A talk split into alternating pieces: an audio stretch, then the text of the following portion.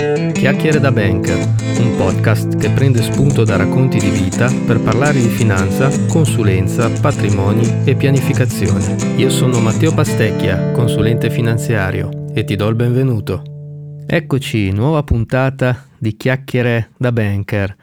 Puntata che definirei spettinante e vi spiego anche il perché. Eh, infinite volte ormai mi capita questa scena persona nuova che conosco che intende investire i propri soldi e al che io gli faccio una domanda che è questa. Spiegami il tuo perché nell'investire questa somma. A volte questa domanda diventa anche perché dovremmo metterli da parte, oppure che nome vogliamo dare a questi soldi, o ancora quale etichetta vuoi che mettiamo su questo salvadanaio, se così vogliamo definirlo, che vuoi creare. E la risposta che sistematicamente eh, ricevo è, ma guarda, mm, li voglio mettere da parte, me li voglio dimenticare. No, no, non ci siamo. Non è l'approccio giusto. Perché se li vuoi dimenticare, mh, mm, li metti in un baule, che incateni e lo butti nel profondo del mare, così ti assicuro che te li dimentichi. Eh, tono ironico e anche un po' polemico se vogliamo metterla così, ma eh, tutto parte dal fatto che quella è una falsa dichiarazione di intenti. Secondo me è il sintomo che non si ha voglia di mettere eh, seriamente la testa su questo tema un po' per pigrizia. Mi spiego meglio.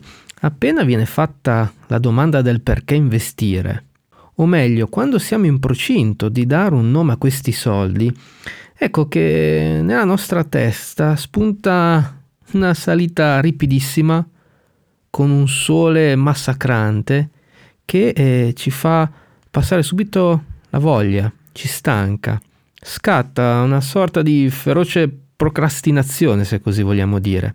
È difficile trovare i motivi, i progetti e le logiche che eh, ci portano a mettere da parte i nostri soldi. Lo capisco, è umano, ma va fatto. È come se a un costruttore edile che ci chiedesse come, come vuoi la tua casa. Noi rispondessimo ma una casa dove abitarci semplicemente. E allora ecco che il giorno della consegna ci viene data una casa di 3 metri quadrati con 4 assi, assi di legno e un tetto. E giustamente noi diremmo ma scusa ma solo questo mi dai? E il costruttore risponderebbe mi hai chiesto una casa dove abitarci, mica niente di più. Non so se, se rende l'idea l'esempio, ma motivare i nostri investimenti, i nostri risparmi con la logica del me li voglio dimenticare, me li voglio mettere da parte, niente più, porta alla stessa situazione della storia che vi ho appena raccontato, cioè al rischio di trovarci poi ad avere risultati che non sono assolutamente quelli che ci aspettavamo. È qua quindi che scatta la trappola mentale peggiore, non dare un reale obiettivo alle nostre operazioni di risparmio e investimento. È un errore fatale.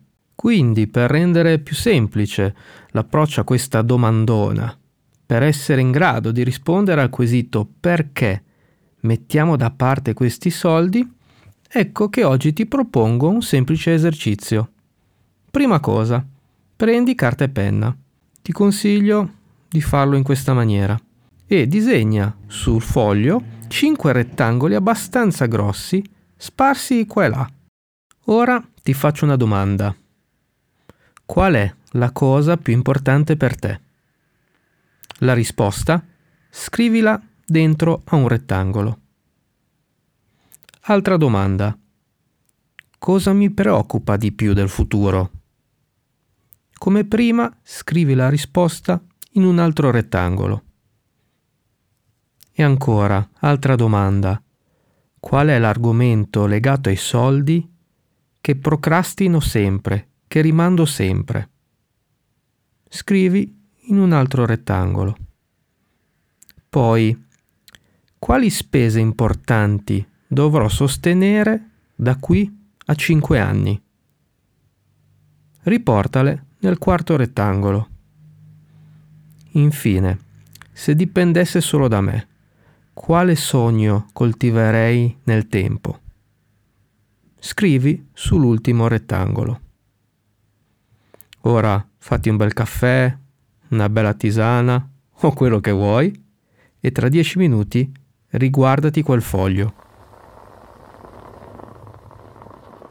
Sul suono di questa caffettiera che sale riprendiamo l'esercizio. E rieccoci, abbiamo davanti questo foglio, ma cosa rappresenta questo foglio? È la mappa di una metropolitana, quella dei tuoi soldi.